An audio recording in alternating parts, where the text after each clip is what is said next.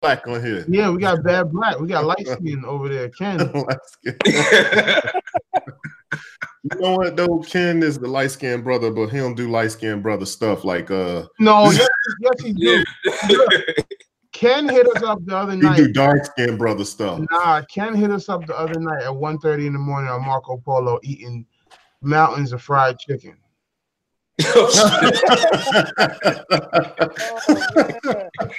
Want It's him. good to if you ain't right. Ken was on Marco Polo 12.30 at night eating fried chicken. That's how I know he's one of them. Word up. Uh yo, so we we live. This is the Beat People Podcast, episode 44. I got uh my Mod Bap crew in the place. Uh we got Aaron. What's going on, bro? Hey, how's it going, man? How you feeling today? Good. How you? Good, man. Word. Ready to get, uh, ready to get into it, man. I got a lot, got, got a lot to talk about today. Yeah, no doubt. I wish Lee was on because I kind of wanted him to spaz out about uh uh, about that price hike. Oh, man. that, that was bugging me out, man. Oh, we already got somebody that's gonna spaz out. You know who? He in the he in the he in the chat right now. Ken, he, he about to spaz out about that There price. it is. Oh yeah, right, right. What's going on, Ken? Ken, we Ken trying to get himself together. He he he's uh he's doing like TLC when they put tape over their mouth and he was striking Oh. because he don't he don't believe in what's going on. Yo, we got Shiro. What's going on, bro? What up, chilling, chilling? Word, man. Good to have you on, man. Word. Word up. And D Still, what's up, bro? Man, I'm chilling. You already know. Organizing my case today, trying to trying to be like y'all. no, you you you forging your own path right now, bro. Yeah, tell me about it. Straight up. I'm trying to be like y'all. I started off with a mother 32, and now I got all these mothers in the crib, yo. It's crazy. Yeah. Hey, is the is the chat working? Uh, I just seen you say what up. Okay, cool. I I just don't see wanted to be nobody else on there though. Okay, I just wanted to be sure. All good. So, yo, I wanted to start out, man. Um, I know I got a couple things I, I wanted to I wanted to kind of get get a feel on what you guys is on for it. But so here's the deal. Y'all know what I've been on lately is kind of starting on my journey with with like live beat sets. That's something I've never done. All the stuff that I've done and all the performances I've done and bro, I've even I've even uh talked at colleges. you know what I'm saying? But I've never performed a live beat set because you know my performances have always centered around me being an MC, right? Yeah. And so over the last couple years, I've over the last few years, last many years at this point, I've gotten more into beat making than MCing. So, which is weird because that started out as a uh, I only started beat making because I couldn't find cats to, to vibe with me to do the kind of beats I wanted to spit over. Yeah. And now that's kind of taking that over. you know what I'm saying? So anyway, I've been dealing with my live case and I feel like I'm about to become sampler man. Oh, the S in the chest. you know, yeah, exactly. Sampler man with the S on it.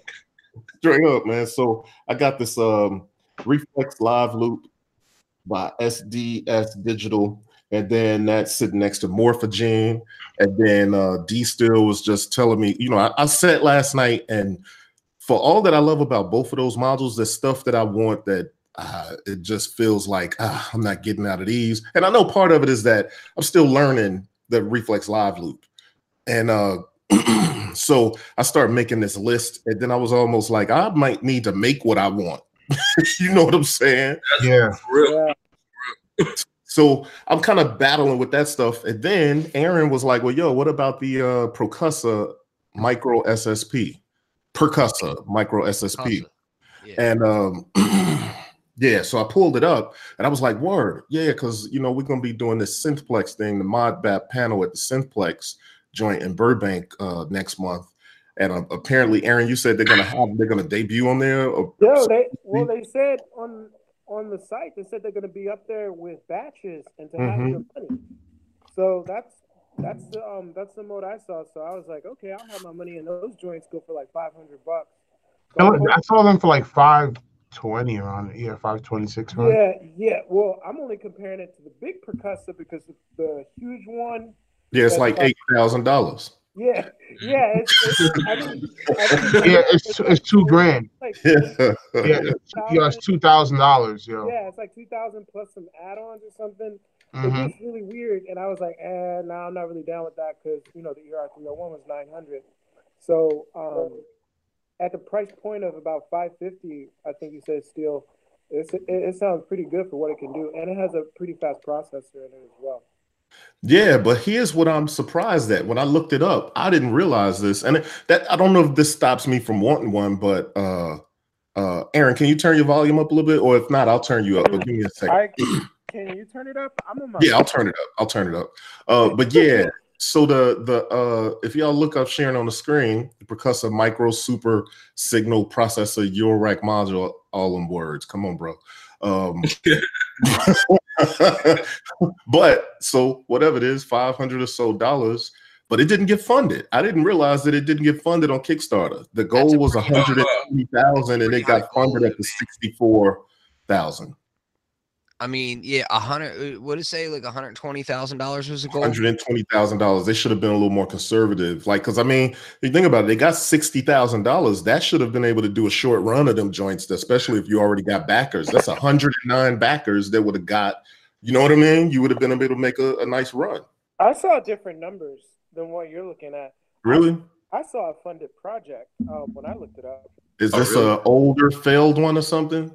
And Or is this not real? Well, the one that dropped, um, it dropped like on, I want to say either around Christmas time or around November, is when the link dropped to try and get on the micro Percussa. And then um, when I looked at it, I looked at it up um, maybe like a couple weeks ago, and it looked, it looked legit. I thought it was one hundred and twenty thousand dollars that they got, and then, and um, they only needed like fifty thousand. Okay. So, well, I'll tell you this the project's funding goal was not reached on Sunday, December 23rd, uh, 2018, 8 a.m. That's when it closed. So maybe they had a second one after that. I Yeah, I don't know, man. Maybe I'm coming with that fake news, but it said on it said on the site. know. He said they didn't come in with the fake news. It said, it, said, it said on the site, "Yo, Percussa's gonna be up there, and they're gonna be they're gonna be um, bringing joints." So I was like, "Whoa, really?" so here's the interesting thing. I'm, I look at the first Percussa joint, and uh, hold on, let me let me share that. Yo, that joint is huge. It It's is huge. way too big, man. So look at this though. So you, you got uh it says that they had 51 backers that pledged $62,000. So this one was successfully funded at $62,000, but the other one got $64,000, but the goal was twice as much. So their goal here was $20,000 goal and they got $62,000. But Which for the is- micro one, they had a goal of $120,000 and they got $64,000. It's like they overshot. Yeah, Well- which which is weird about that because it's like why so you you had to do the bulk of the engineering on the, the larger module because that was the first one so you had to come up with the operating system this that and the third and it's like why wouldn't you have had the lower goal be for the smaller module that is derivative of that Yep, yep. You're I right. had to ask Bert about that. I, I did have Bert on my show uh, from from Percussa. I had him on my show uh, a couple months back, uh, a few months back, actually, it was a while ago. Um, but I mean, yeah, it looks like a great module, and that that smaller SSP module looks really dope too. But I was surprised when I heard that it wasn't funded. I was really surprised by that. Yeah, that's surprising. So, so yeah, Shiro, I may need to tap your brain a little bit. Actually, last night I was able Oh, to. that reflex. Yeah, yeah. Last night I actually kind of made some headway though. It's not. It's not like it's the. uh Honestly, it's not the most difficult thing. I think I just there's some things about the. You know, there's a couple of small buttons on there that you got to do weird things with, and they're kind of cramped in there around the. Yeah. like I, I find myself pressing the button and having to look behind another knob for what mode it's in, and uh, it's just kind of kind of strange. But the functionality of it being simplified with just like, yo, take a sample, slice it, trigger it. You know what I'm saying? So I was doing that last night, and I, I think I'm good. It's just a matter of kind of getting used to the way it works and the repetition, so I get quick Yeah. with it. You know what I mean? It's not a not a not a bad module, and it, does something very different than like Morphagene. You know what I mean? At least the way I use the two of them are very different. Uh, Yeah, they so- don't they don't step on each other's toes at all. Nah, and, not at uh, all. We're just like straight up, you know, sampling and like chopping stuff. It's it's perfect for that. That's Yeah. actually that's actually why I want one of them joints because man, when I look at Morphagene, even when I use my nebula, I gotta use it in this, as a sampler in a different way. Either I'm cutting loops with it or I'm being granular with it. But I am not slicing things when it Yeah. to those samplers. And that's what kind of stopped me from getting the morphagene. I'm like, man, I don't really see cats slicing up fragments with this. They are in like the granular sense, but I don't see like segmented sections like, of stuff happening, uh, which is kind of what I want. Um, wh- what's a solution for that? Like, what can you got? I know I have the ER301, and that's what I use that for. I've I honestly feel like what I'd like to see, what I'd like I can't hear you too much. I'm sorry. Yeah, I can't hear you either, Ken. Uh, All right. But I think you mentioned something earlier today, like when we have a. I feel like Marco Polo is like the daily private beat people podcast. You know what I'm saying? so, but I feel like what you were mentioning earlier is like when I start talking about the stuff I want, I think you're right. What I'm looking for is maybe like a much more simplified ER301. You know what I'm saying? I'd like to have a screen, be able to see uh, what I'm doing because I'm just used to that visual feedback nowadays. And you know, I'm, I'd like simplified almost knob per function or either soft buttons next to a screen. You know what I mean? Like, Mhm. like the way you have on the, yeah, you know what I'm saying? So just to kind of keep it simple, I'd like to go into a record mode, and be able to record, and go into an edit mode and be able to edit, and go into a play mode and have everything that I need there. But it doesn't need to be all uh, crazy button presses. Hold up, you, you got all your slices now. You got to hold this button for uh, um, four or five seconds to remove the slices or whatever the case. Well, that's morphagene talk right there. yeah, it's it's kind of I can't with that, yo. I can't. To me, that's Yeah. like, yeah, I might as well go get a sandwich.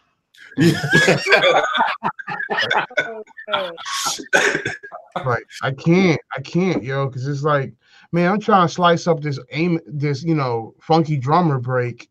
I want the kick, I want the snare, I want, and on Morphagene, it's just gonna take three hours. Mhm, mhm. And I'm, I,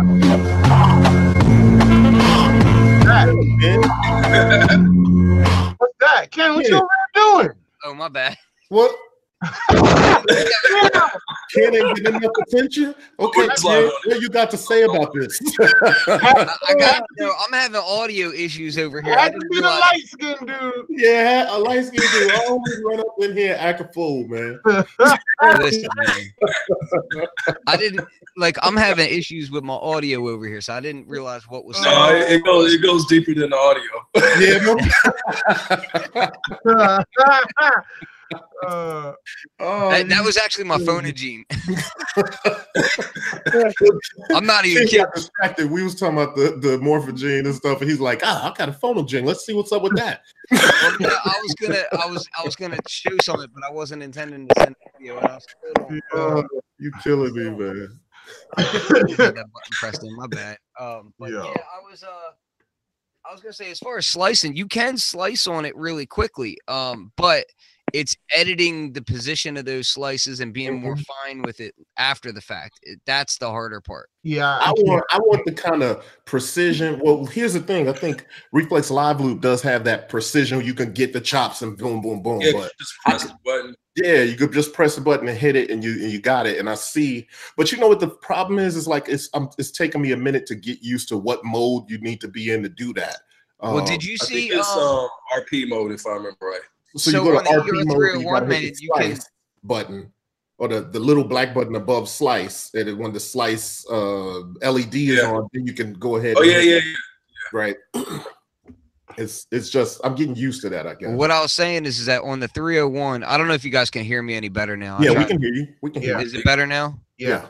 I'm having issues. I think the dust in this in this uh temporary setup is starting to affect my mixer.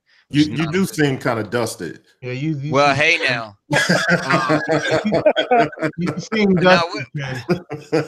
Man, listen. So what I was saying though is that uh yeah, I've been using the 301 for modular slicing. I'm still a big proponent of like if you want to do traditional slicing, use an MPC, use a machine, you know, use something traditional because that's exactly what you wanted to do. So do that. But for things that are, you know, outside of that box, um slicing slicing loops and then mangling them with modular ER301 all the way and Yeah. I've talked to people who have, you know, the the percussa and have the 301 and have multiple other things that can do that, and everybody seems to be on the same page that the 301 is by far the most intuitive when it comes to that kind of thing. And the workflow on that thing with with the way the screens are, I've been slicing samples up on it, rearranging them, and then grain stretching them and breaking them and doing this and doing that. Um, you know, pretty heavily lately, and it works exactly how I would want it to. You know. Yeah, I, I could I could attest to that because um I was telling Ken, I was like, man, I want to build a dope ass drum machine um without having to buy all these drum voices. Man, my 301, just one track is one of the dopest drum machines I've ever had. Yeah, that's dope. It's because I can throw any of my samples in one track and trigger them with gates and have ADSR for them, uh, filters for each voice. Strange effect timing. Strange timing. I can put uh, micro delays in between everything and have things like just be weird. And I have a lot of fun with that. Um, and that's just one track of the 301. Track two, I could be chopping up a sample. You See know? that that's the problem. I feel like what this is really leading me to is a ER three hundred one, but I, I honestly I just don't want to go down that road because I feel like I'll end up being distracted. I Yes, know you do. Yes, you do. well. Well, the here- here's the thing that I keep saying is that Corey, if I were you, I would just not rush because if you feel like, okay, well, I don't necessarily want to get tied down by this, you know, this and that of building things. Mhm. Keep in mind that thing's still only at 0.4 firmware. Like it's still considered Yep. beta, even though even though it's been in people's hands for over a year now. He when he released it, he said straight up, "Look, this is beta. Like this is not, you know, it's not done yet." And when it does get finished, like you can go onto his forum and you can see that he's very, very active. When that stuff does finish, he's gonna have way more built-in modules. He it's gonna be open to third party developers to be adding way more things to it. So Word. the people who don't necessarily want to build, you're gonna be able to just go through a library of things and boom, it's gonna work for you, you know? Yeah, Whereas man. right now it's more about the builders and the people who are wanting to be on that bleeding edge. that makes sense. That that does make sense. First of all, Um, I ain't never trying to be on no bleeding edge, but Ble- bleeding's I think you're I think you're lying. I, I've seen your workflow. I've seen a lot of things that you do and and you're full of it. yeah, I know. Ken, I'm just saying, like, yo, ER301 to me is a module that I'm going to be stuck in for years. It seems like that kind of a module. Like, Mhm. just, I can just, see that. just It's when you deep. It's open ended. Yeah, just when you think you can't do it, you can't do something, he comes up with an update. Oh, yo, now there's choke groups. Oh, yo, now there's this, now there's this. And it's like, oh man, this is amazing.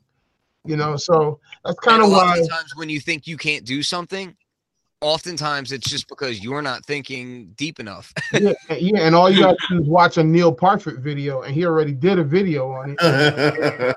Yeah, yeah, man, it's kind of crazy. But I, me, me being a guy that Ken, you remember when I took the plunge, ER301 was the first module that I bought.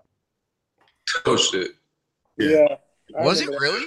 Yeah, Yeah, it was the first one that he bought. Yeah, from see, so don't come at don't come out your neck saying, "Oh, I don't, I'm not gonna be on a bleeding edge," man. Fool. No, when I say bleeding edge, I mean, I mean like, hey, I don't like bleeding and I don't like edges. I'm just letting you know that I don't suffer fools. Don't come at me. Look, look, look, look, man. Um, when I bought the ER301, I said to myself, I'm gonna get one module that can be 20 modules.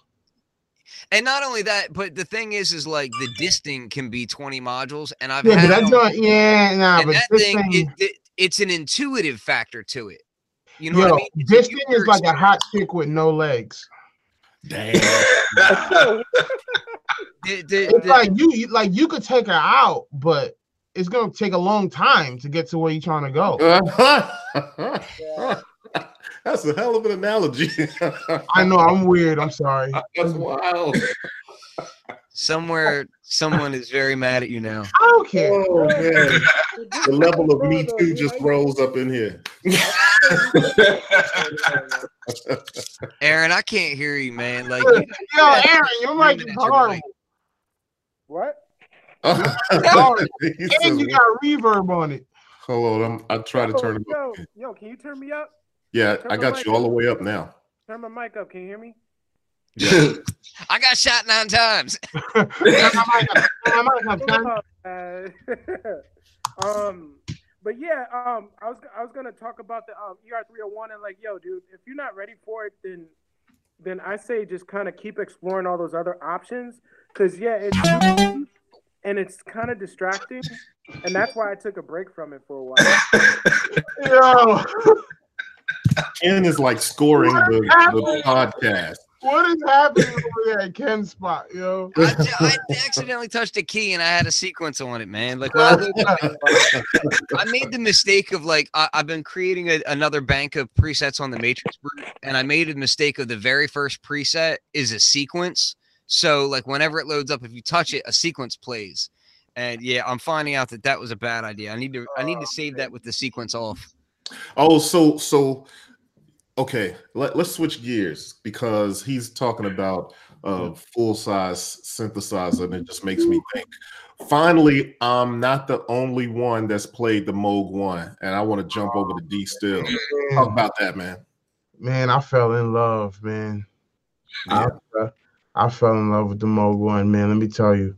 So I got I got the opportunity to uh, go out to this place called Third uh, th- uh, Third Wave Music here in Jersey. It's basically like they have every synthesizer ever made, basically.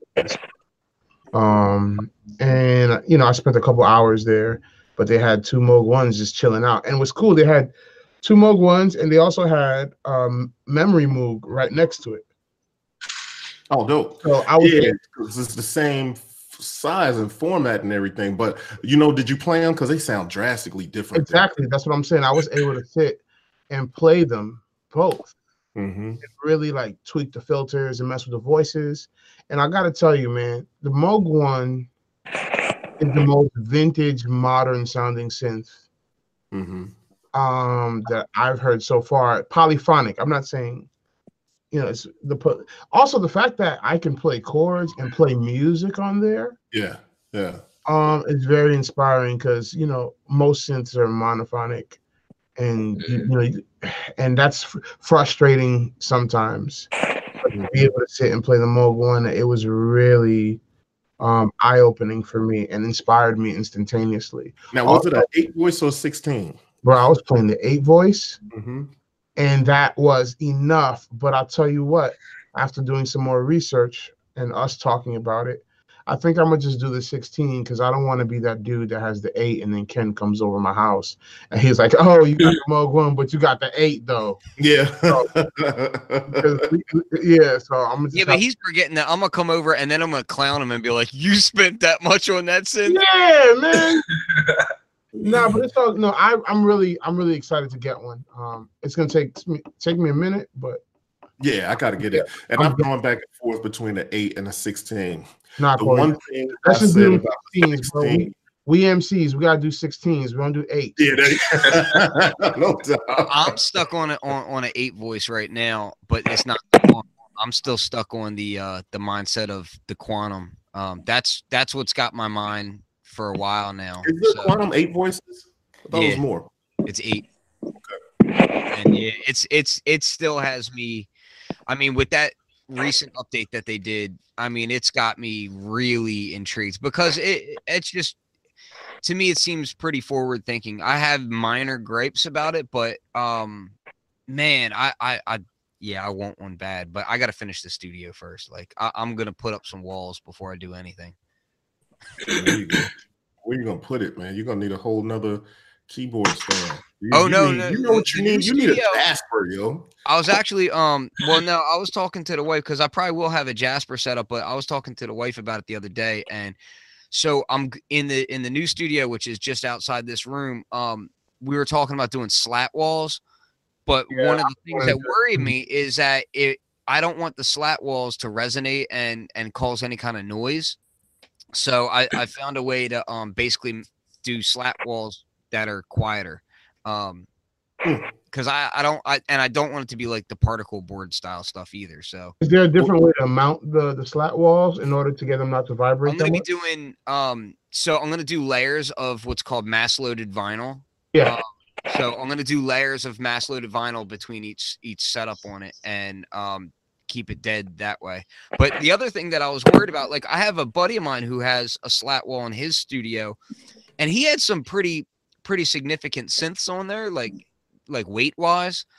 And I man, I just think about it. I'm like, I'd be so scared to put really heavy synths on a slat wall. Like that scares the hell out of me.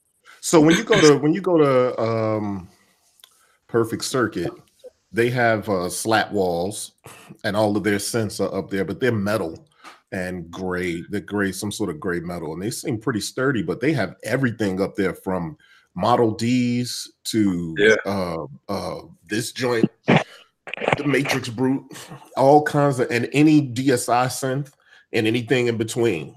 I was looking at all up possibly doing metal and then spraying it. You can get like a, it's almost like rhino liner, um, and then spraying the backside of them. Cause like I just, the metal ones look really cool. I'm just worried that they'll resonate inside the studio. Yeah. And I, I don't want any kind of weird resonations happening inside, inside the lab. So Yeah, that makes sense. Huh. Uh, uh, uh there was uh, how to kill a conversation 101. Talk about no, s- no, no. Actually, I'm looking at the chat. Masada brought up the Behringer RD 808. Um, so yeah, Ken, tell us about the what your what your thoughts are on the RD 808 so far. I know you're one of only two, maybe at most a couple of a few people that have one. Sorry, I have myself muted. Uh, what's a RD808? Um, What's a RD? No. Bro, get out of here. That's not the thing you've been talking to us every five minutes. and Um, everybody know you got it. You've already done videos and No, stuff. uh, on it. yeah, so this um, this, this thing right here. Yeah. So it's um, it's fun. I like it a lot. Uh, what I will say about it, um, this is a really early prototype. So that's like I always have to say that stuff right out the gate because, um, just like NAMM, like I saw um, what's his name, Noir.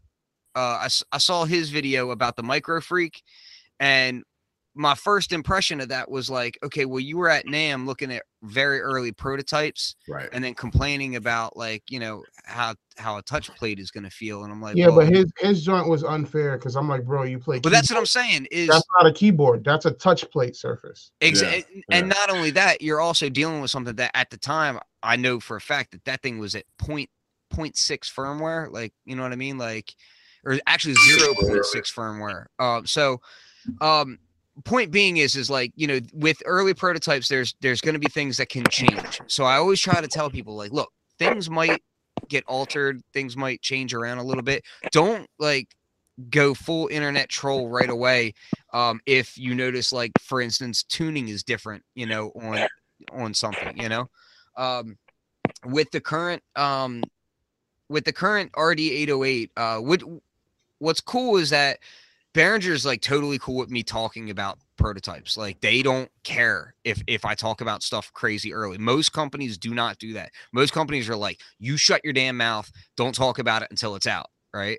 Um They're so- just definitely non-conventional that way. yeah, they're they're they're okay to let me kind of um you know speak about some of the quirks. And one of the quirks that I, that I noticed is, for instance, the bass drum. Uh, let me move my camera. Hold on. I'm gonna show you this. So, see if you guys can see this at all. I probably need to shine some more light too. Hold on. Okay, so uh, let me see where I'm at. Okay, so if you see the orange dot above the tuning, you see that orange dot, right? Well, it has that orange dot in specific places. Now, the original did as well. The original had the orange dot up here for the levels and whatnot, and that's supposed to be like your your Overdrive.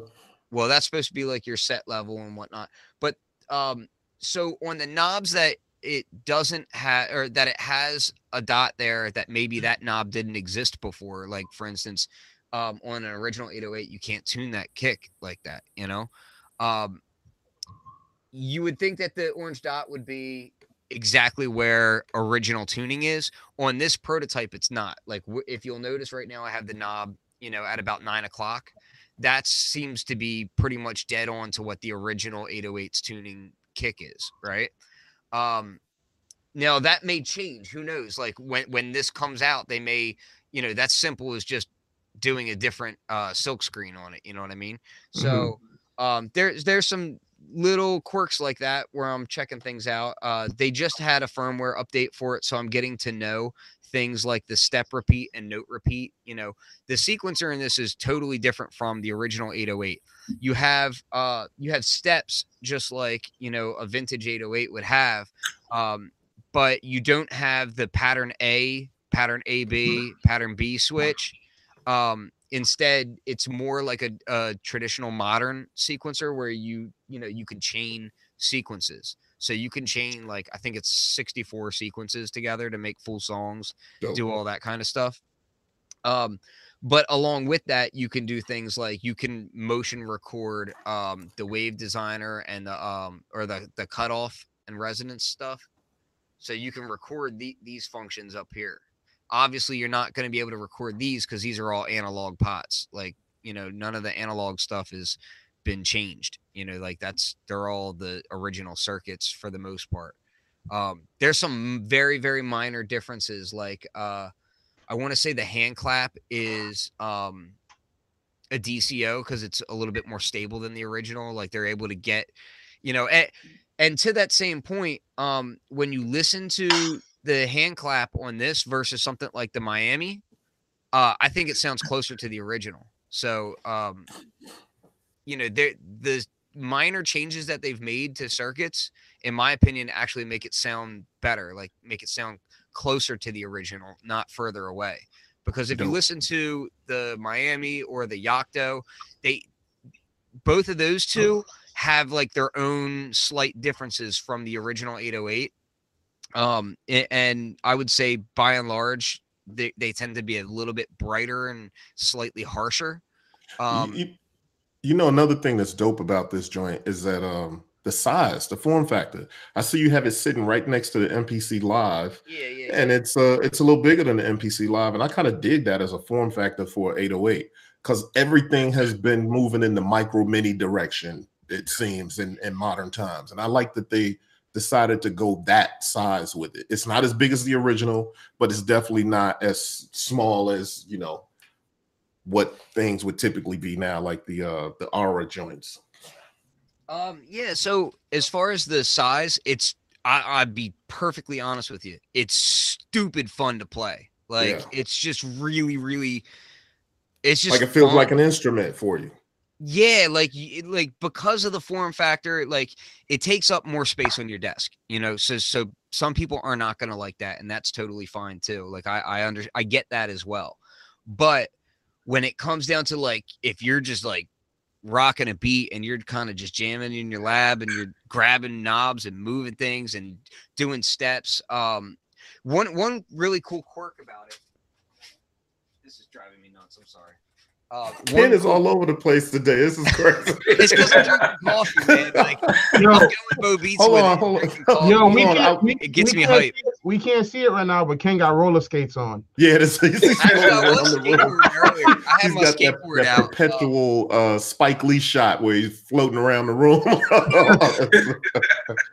so one thing I wanted to mention since we're talking about that stuff, it was in the news not long ago that uh, Roland recently filed design Yeah. marks for its TB303 or TR808 recently. Well, hold Just on. Let me let me touch on that real quick, uh, Go like because because that goes into what I was just getting ready to say. Is um, so the step sequencing on this being different, one thing that's really cool about it is it has this kind of performance aspect where notes don't get um solidly put into the sequence, meaning that they don't stay there un- unless you hit record. So you can add notes into the step sequence, right? By pressing Mhm. them, and it will play them one time through, and then the next time through, it'll erase them. Like they won't be there unless you have it in record mode. So, like if you're freaking a beat live and you just want a variation just for this one bar setup or whatever, you know, you can do that. And that all kind of ties into the fact that like there's aspects that they changed on this thing so it's not like that whole trademark thing i don't think is going to hit them really at all like you know yeah, actually, I don't. I don't think it'll it'll hit them because it's not the same form factor. They they Mhm. design form factor. I think there's enough different about any of the clones. Firstly, because they're not the same size, uh, and and and you know this one has other stuff on it that the original didn't have. I just kind of think that's it's it's just funny that Roland wants to. Hey, it's it's their product, right? They but I, I figure they should have done that then, or they had 30 years to do this. you know what I'm saying? No, 30 years, 40 years. Like they had like, well, how long has it been? Just from And- and 2000 to 20 years. So when you go back to the 90s, that's 30 years. You go back into the 80s, that's 40 years. They had 40 years to do this thing. And, and so it's just kind of strange that they decided now because everybody, you know, I think it's because Behringer just putting a hurting on them.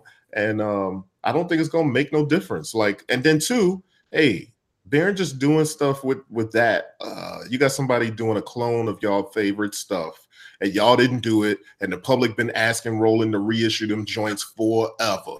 And when they did, they did something that's cool, but they didn't do what people were asking for.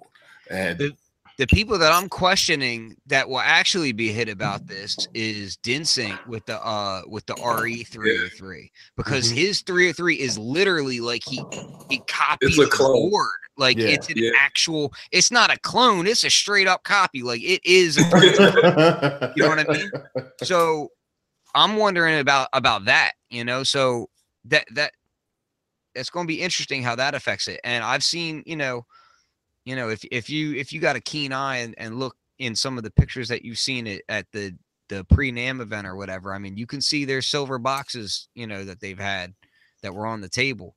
So Mhm. you know Behringer tends to change things like just enough and, and for instance on the 808 the color scheme is reversed you know so Mhm. like your your uh steps uh one two three four would be red and then it goes to orange and then it goes to yellow then to white it's the exact opposite on, on the rd 808 so right. um they trademarked that color scheme and they were they were putting that on what like puma shoes and Yeah.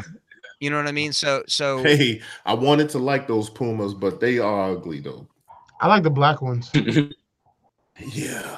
I don't feel one way or the other about it because my shoes I, my shoes tend to stay dirty and, Yeah, and, but you Corey, know, you got them. You, you, you already know we clown you on your shoes, so you can't talk. I'm a what? What is it? We be me and Ken be clowning you on your shoes. Oh, my shoe, shoe situation. Yeah, man. Hey, you gotta do how you gotta do. I Um, those were Adidas. Huh? I thought those were Adidas. Nah, those Nah, nah, they're Pumas. Oh, okay. They got they got Adidas ones also though. Oh, do they? I didn't realize that. Yeah. hold up. make that money I'd get those though. They do stripes. Yo, Aaron, Yeah. you got you got any mic pre's in the crib? Yeah, man. Yo, I, I, I usually have the, the um the mic um like the earphone mic, dude. I can't find it, man. That's all good. You you're closer to the thing now. So actually you sound better now than you did before. all good. Hey, Shiro. So how's it how's your how's your setup working out, man? With the uh I love what you're doing. And I think last time you was on, maybe we talked about this, but I love that you got the Digitone and Digitakt with your Euro rack joint. Uh how's that setup coming along for you? I, I feel like you're getting mad comfortable with it. Yeah, I, I was gonna say I've been spending a lot of time with it, and um, that's definitely gonna be my live setup for probably for the rest of this year. Dope. I'm gonna focus on that, and um, pretty much I got everything that I need at my disposal with with um, those two boxes and a six U. Like I'm good. Word. That's dope. So that's what I'm trying to get to, bro. With with my uh 6U over here. But what do you have? A 104 HP or 84 HP or what? A, Oh, 104. 104. So so we're working with the same amount of space. And what I'm doing is I, I got the mutant brain here, and that's basically my bridge for the Yeah. force. You know what I'm saying? So like throwing that one MIDI out into the mutant brain and then getting all those gates and you know the four CV is actually really Yeah. dope because then you got a situation where you launching clips of CV if you want Yeah. to. you know what I'm saying? No, you can set up. You can set it up to do um, clock division and clock multiplication also. Oh, the mutant brain? No, I didn't realize that. Yeah, yeah. Just it's just like a, a app that you use on a website. Okay. Just little pull down menu. Yeah, you could set up um, clock dividers and clock multipliers on. That's dope. I'm gonna have to pull that up so I'll remember for later. Yeah, so yeah, I'm having fun, man, with like a cut, a short, like sort of like a cut down system and being able to have some connectivity between the force and this 6U. And I'm just gonna, I'm gonna blam it. And we were talking about samplers earlier. One of the things I want to be able to do is uh is go between. You know what I mean? I, I always think about this situation of being able to keep the groove going while you So you can get like some other stuff. Yeah, so I want to be Yeah. able to do like my full get down on my Euro rack while I'm doing other stuff here and be able to kind of go back and forth. So that's kind of where I'm at. What you pull up, Ken? What you got? This is Or- the uh this is the mutant brain editor. Yeah, there you go. So Yeah. if you go on to mutantbrainsurgery.hexinverter.net, this is where you go to uh, get your freak on with this thing. Dope. And uh, yeah, it gives you basically every option you could want. Um, yeah. So you, and you just go and set it up how you want it, and then uh, when you're done, eh, I think it sends like a SysEx file. Yeah, a Yeah, SysEx yeah. file. too. Yeah, UC6 like two App. minutes. Yeah. Yep. So at the when you're done, you just hit the button and you're good to go. Yeah. Pretty dope. okay. With uh okay, cool. I'm gonna do that. I'm pulling it up now just so I have it for later. Although it kept wanting to take me to actual brain surgery websites, but Yeah, don't do that. Yo, Mm, can you hear me better now? Yeah, I think it'd be a lot better, man. Yeah, I, found the joint, man. That's man. what's up. Found a joint. So so yo, uh, uh man, I, I gotta tell you, I wish Lee was here because Lee had me rolling in text, man, about about this joint. Op one. Oh, Oh, Oh, you got it. Yeah. So so how did this get to be so newsworthy and chatter chatterworthy a- after all these years of it being out? Um Yeah, because people don't like paying for stuff, yo. right, right. Uh, not only that, but you know, so it's such a unique situation. What what were they when they came out? Seven ninety nine. I think they seven ninety nine. Then at some point, it's like they went up a hundred dollars every couple years. It seemed like, or or maybe it was seven ninety nine for a long, long time, and then uh, I noticed that it got up to eight ninety nine, and then just before it went out of stock for a year, it was at nine ninety nine. I got my joint for I got my joint for nine hundred. Right. So there you go. So it was like eight ninety nine for a long time, and then it went out of stock for a year. Now that it's come back, it's twelve ninety nine. Yo, twelve ninety nine. Uh, wow. So I got some thoughts about that though. What, what's up, D? What are you saying? No, I'm saying to me that's still not that much of a So that that's kind of what my thoughts are. My thoughts are still, you, you know, I get why people are like, "Holy crap, twelve ninety nine for that." But when I think about it, if they if this was from what I hear, it's uh, originally a, a cell phone screen, right? And when they sourced it and made the thing, the cell phone screen was probably readily available. Whoever was making them, manufacturing them, you know, any parts that's made for a cell phone, that's probably just an abundance of this stuff Mhm. out there. You know what I mean? Being made. But if they stop making it and you've spec your whole device around that screen, you know what I'm saying? And then it's out of stock for a year. I'm imagining a scenario where they had to go and be like, yo, we got to get somebody to go and make this thing for us, and we got all the specs. But uh, so so then if they had to go get it made, they obviously couldn't do the type of volume that it would have taken to keep that price low. when they made them for cell phones. You know what I mean? That's No, what- just what I'm assuming.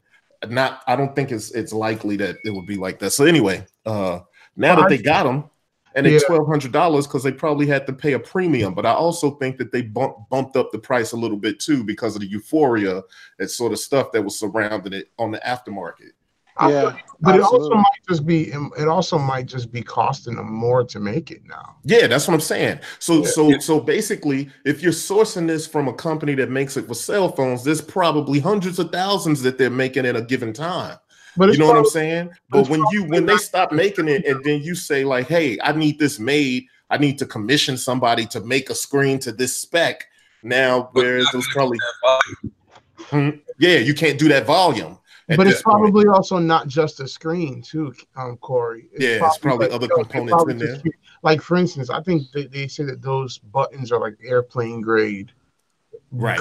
grade uh, buttons that are on it. So it's like maybe, maybe there's some- That's. He's Yeah, like, you know how wild. it's you know how wild- ridiculous. Yeah, you know how wild that sounds. Like, yeah, because everybody always says that stuff like space age, space grade. I'm just Well, saying, I don't those- know. I'm- made by Those NASA. buttons are literally made from dead alien fingernail tips. Very rare. No, Yeah, my, my super whole, my rare. whole thing is my whole thing is oh, you see Weezy coming over here, he's trying to see what's up.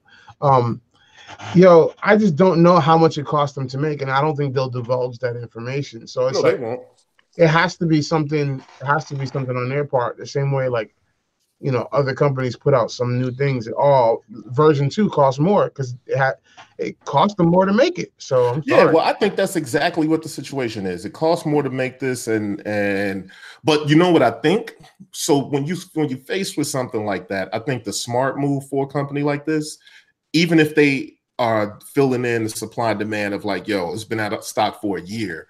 I think what what I would have done if I was in their shoes is say like, okay, let's take all of the feedback that we've gotten over the years and let's do an MK2. Let's do a op Exactly. two. You know what I'm That's, saying? that's what I was gonna say. Exactly. Exactly. The que- the question here is um so they did this and they they said in the in the post about it when they did it they said we had a choice to make you know do we you know do we let it fade away or do we do this? And it's like well were you guys not planning to release a successor to this thing I eventually I don't, anyway? They like might what, have not. They yeah well that's what i'm saying. And if they hadn't that's just in my in my personal experience that's just bad business planning like Mhm. what were you thinking because now you've got a thing where you went ahead and did this you say you're doing it to go ahead and, and keep this synth alive whatever which is one cool idea whatever but at the same time you know it, i don't think you can debate the fact that it did sow a lot of negative feedback from the community whether it's Oh, yeah, or not you can you can you can debate on but you can't debate on the fact that there is that negative sentiment going around right now and it's all over social media it's all over Mhm. youtube right now people are talking but- about that Social media is not real life, though. Yeah, that's at not. At the end of the day they could have they could have done customer base something like an mk2 opinion. and had backwards compatible updates for the, for the original owners you know what I Yeah, mean? but Like- but peep this though. Like, as long as you have relevant features, like how much do you really need an MK2? Like Elektron didn't make it. They made an MK2, but it was just like hardware upgrades for their Octatrack. You know what I mean? And those were hard grade um, hardware upgrades for like their, you know, with the mono machine and all those other things. You only need an MK2 as far as like redesigning the whole thing when your joint is completely irrelevant. No, I don't know about completely irrelevant though, because I know that there's a lot of feedback online about things that people wish it could do or would want it to do, and and feature requests and stuff. but And that's so- a software thing, right? Yeah, know. that's a software thing though. I don't know. Is it? Well, how- how do- You know How do you how do you how are you enjoying it right now? Like um you just picked it up, you just came in the mail, right? Um Corey? yeah, I got it. I got it like two weeks ago now. Two yeah. weeks ago. How you feeling it? Like does it feel like a thirteen hundred dollar machine? No, What is it? but feel like? but but I didn't pay that for it either. Right, right, right, you know right, what I right. mean? What, what, what, what kind of what does it feel like? Does it feel like a, a six hundred dollar machine? I feel like the original price is justifiable. I, I do. I feel Really? like I feel like seven ninety nine is good. Even eight ninety nine uh, i- is good. I guess maybe because of the thing is it it does so much in such a small form factor, and I travel a lot. Also, okay. Also, C- Corey, you have a lot of stuff. Yeah. Compare that to. So so yeah, so I do have a lot of stuff to compare it to, and then on top of that, it's like it wouldn't be my only thing. Maybe my opinion would be different if it was my only thing. Yeah, right? like I know cats that use the OP1 and that's their only thing. right. Like Yeah. they make music on that and that's it. So Mhm. they they're like either I get a laptop or I get an OP1. right. Right. So and, Mhm. and, uh, somebody just mentioned the OPZ. Yo, the OPZ is a, to me is a more advanced sequencer. Mhm. It has a lot more robust features. yeah. It has CV stuff now. It has a has a bunch of things, and it's six ninety nine or, Yeah. si- or five ninety. I don't even know how much it is, but it's not made out of metal. You know what I'm saying? Yeah, it's it's smaller, plastic. And no, no screen. no screen, screen, yeah. but they're utilizing the fact that everybody has a phone in their pocket and an iPad or one of these things. You know what I'm saying? To they're, they're cutting the cost down, and they prove that yo, by us taking away these things, we're cutting the cost down, but actually giving you more features as far as like how you sequence. So, because the OP1, you got that tape style recording of everything. Um, you have the endless sequencer. Man, I love the OP1, but at the same time, when I would look at the OP1 versus my iPad, I'm like, Eh, I think I'm gonna go with the iPad because I have an unlimited like kind of source of inspiration with my iPad because there's just more that I can do, and I think that's what they're doing with the OPZ.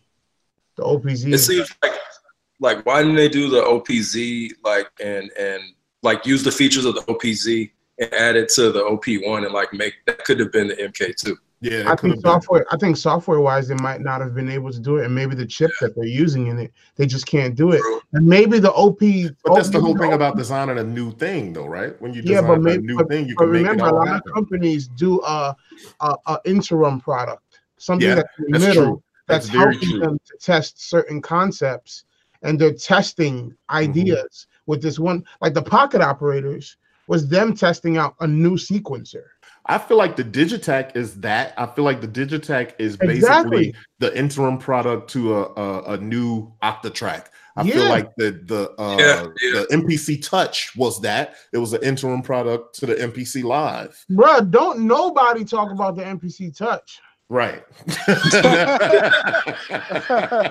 but they needed to do that in order to study how to do touch interfaces, how to Yep. create something all in one so that they can do the MPC live. And I feel like that's just R and D. That's just development, man. Like you, you have to put out stuff that is testing the water. You have to take risks.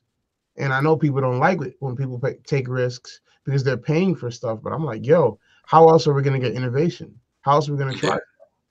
True. So one, somebody Tomcat, said something like interesting. Tomcat, like I can't believe that Akai put out Tomcat and freaking Rhythm Wolf. But yeah, yeah, you you figured that was going to the be something rhythm on the way to oh, something man. else. Yeah, but so so they're trying things to see like what what direction development can go. In And truth, sometimes things fail. in in truth, eh, that was a good product idea, poor execution. There's a difference. Mhm.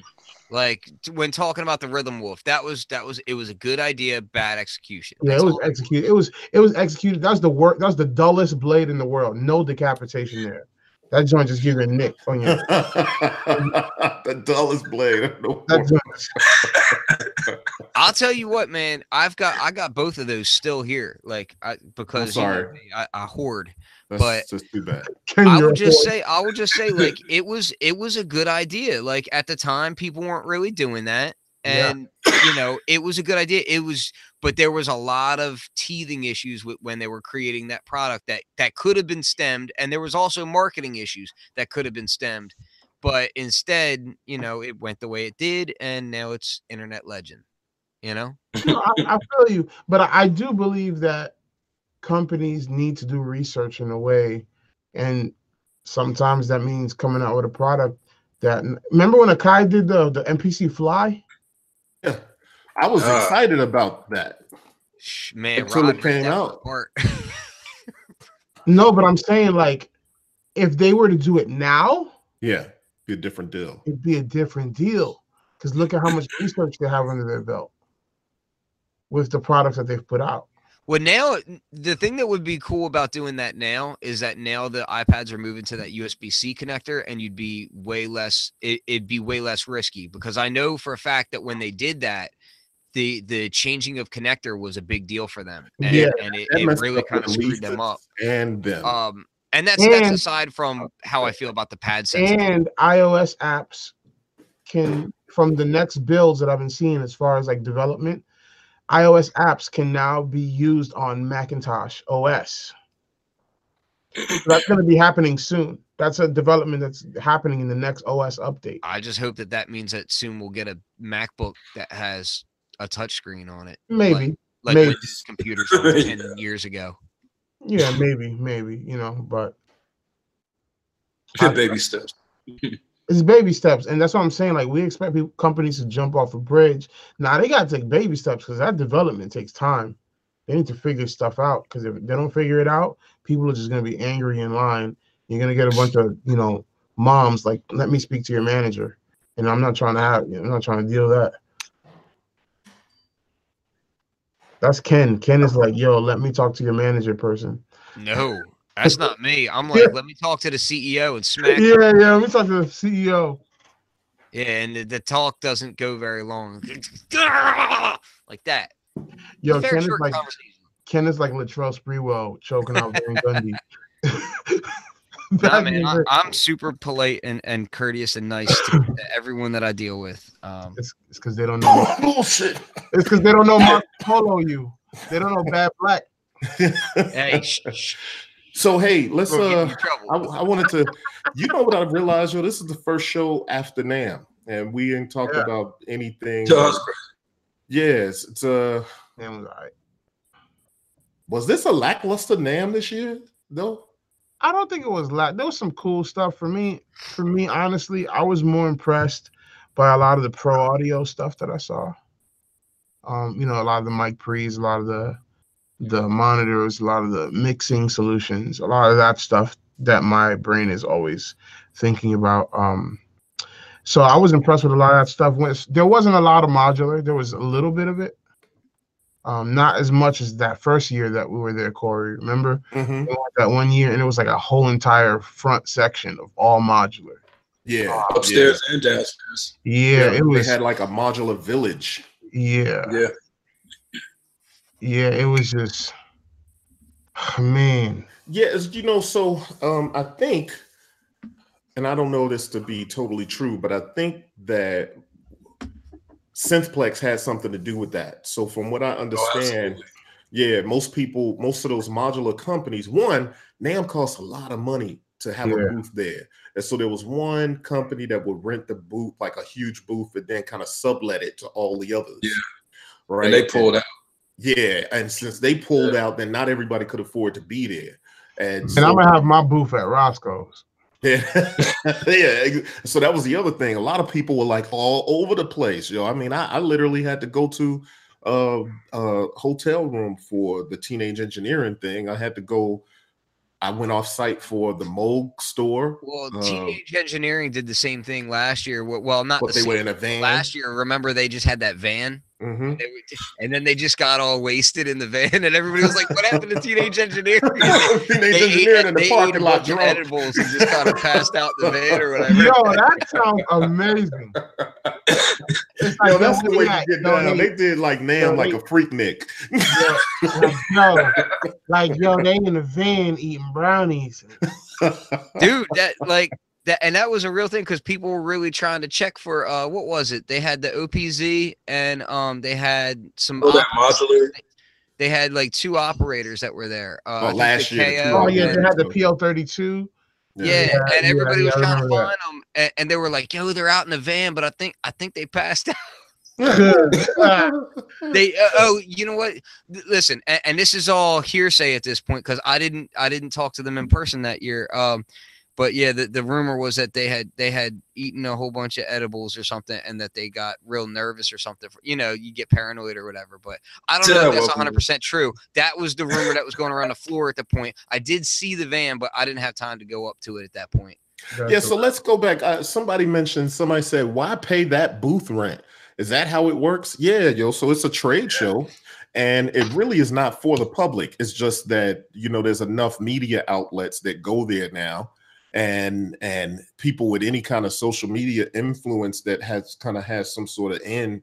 You know, that's really the as public as you're going to get. Otherwise, this is really a show for music manufacturers. National Association for Music Manufacturers, I think, is an acronym. Music merchants. Yeah. Music merchants. So and that's that's the this problem. is is that- basically this is basically where all the people that make the stuff go and display the stuff for the people that work at the stores and the stores to go and buy it and make their orders or be impressed with what's coming so that they can do their purchases, make their orders, and get it in the stores.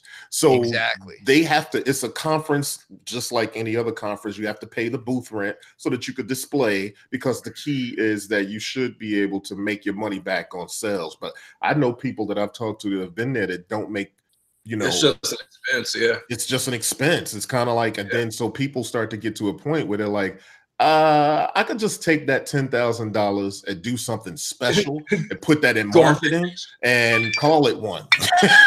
you know what I'm saying? I could do videos and marketing and it'd be just the same.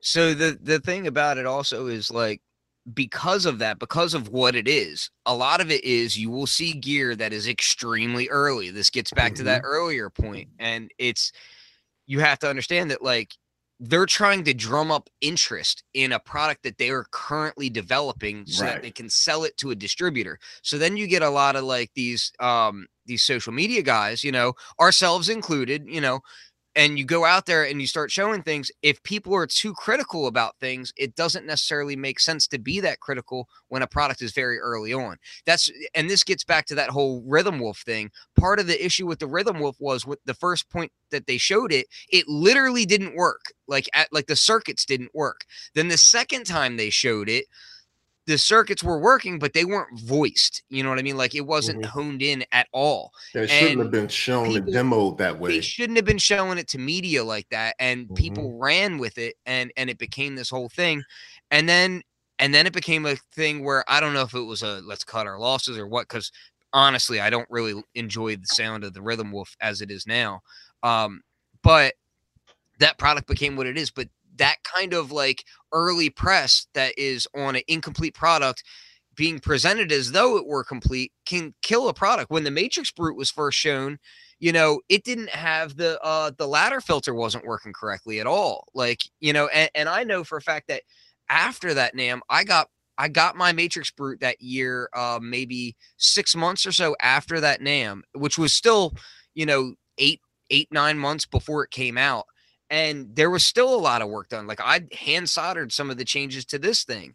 So you know when you saw people talking about different products and you're like yeah but it's not ready. Like you can't you can't do some sort of pseudo review on a product from NAMM let alone the fact that even if a product is done and you're on the NAMM floor demoing a product on a busy convention floor that you've never touched before no it's not a good way to like even pretend like you have some sort of understanding of that product Mhm. I feel you.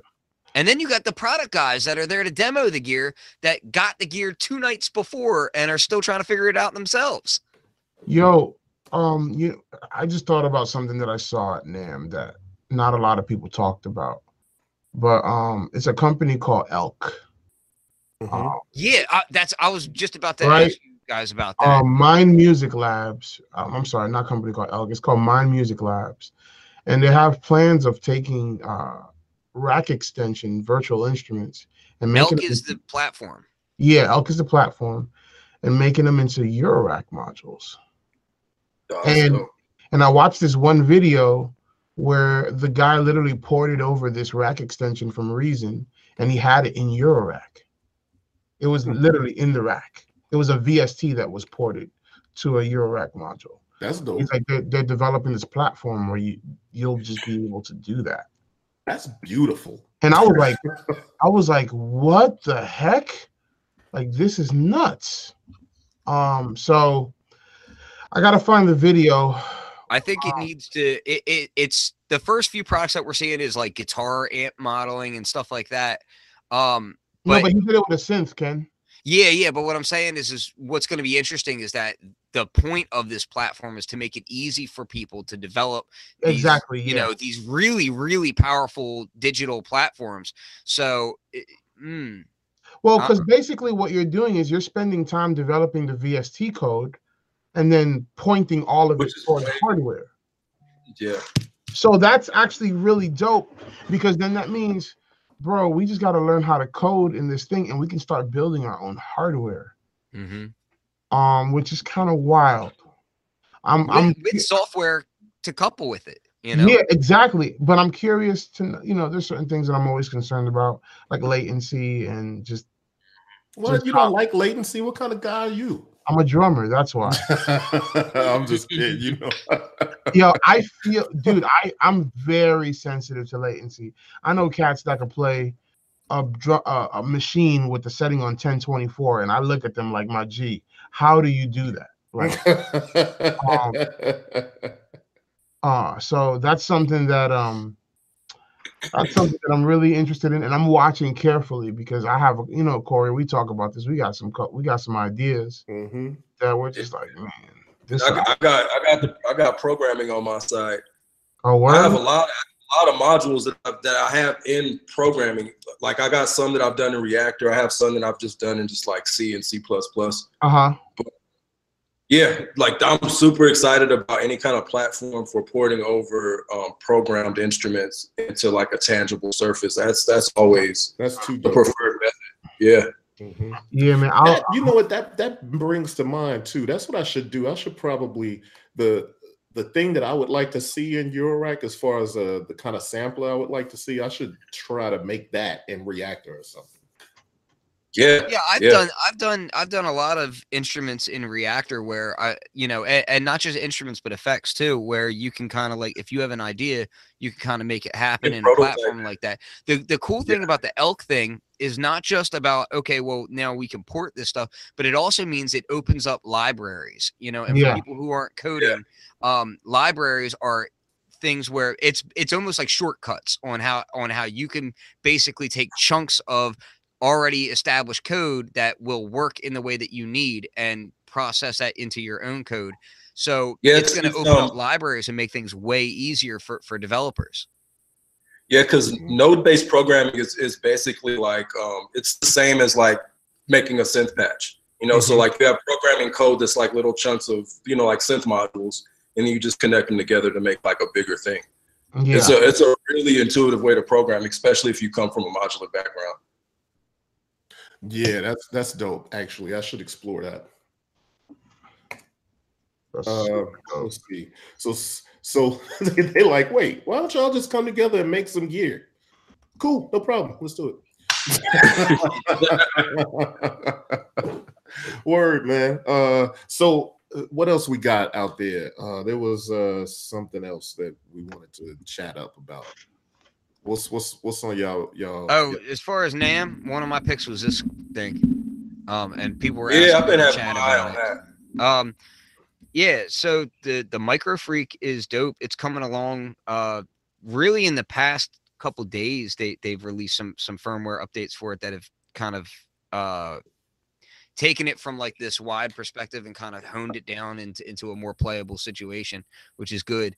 Um, I, I'll say it is really surprising how deep it can be with such a basic because you look at it it's okay you have digital oscillator cycling envelope um a uh adsr envelope and then an lfo analog filter and then a uh arpeggiation you know a, a arp slash sequencer. And that's really it right? And then you got this little modulation matrix. But man it gets really deep. Like you can adjust the shape of the cycling envelope. The cycling envelope goes really, really fast too. Um, so you can use that as like another oscillator and do AM synthesis and FM with it and all that kind of stuff. Um, it's it's really surprisingly fun. I will say that I I really wish that they had Im- implemented some sort of um reverb or um Yeah. reverb or delay into it. But at the same time, it's like if you don't have reverb or delay in your lab, like you know, so like I I get why it's not there, but at the same time, I find that using it with reverb or delay is like a 75% situation for me. Like I'm doing that more often than not. Um, and well, so that that's the use case then. If because the first thing I thought when I played it at NAMM is that like, yo, I, I, I wish it had delay. I was more less reaching for delay. Uh, but although we all have reverbs and delay in the lab and all kinds of car and incarnations of them, the fact that you're using it all the time with one is the use case for even having one included. They, Man, I'll just buy nice the module if they ever come out with that. That's that would be dope. But yeah. ain't that just Plaits? No. So that's the other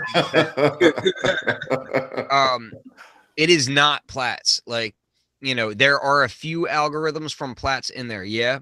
Um, they've been expanded and tweaked upon. Um, I know that there was a video where they said, "Oh no, it's just exactly that." Um, I don't think that that's actually the case, but there's more so than that. There is so like there's a virtual analog mode from Plaits. There's also a virtual analog mode from Arturia, and they're two very different sounding modes, you know, mm-hmm. and they they have different parameter controls for each. Um, there's their their Arturia wavetable mode is very different. Um, there's a um, I, have been programming patches where using the touch plate and, and the the pressure sensitivity stuff. Um, I've been kind of like doing like Swarmatron style stuff with it, which is really fun.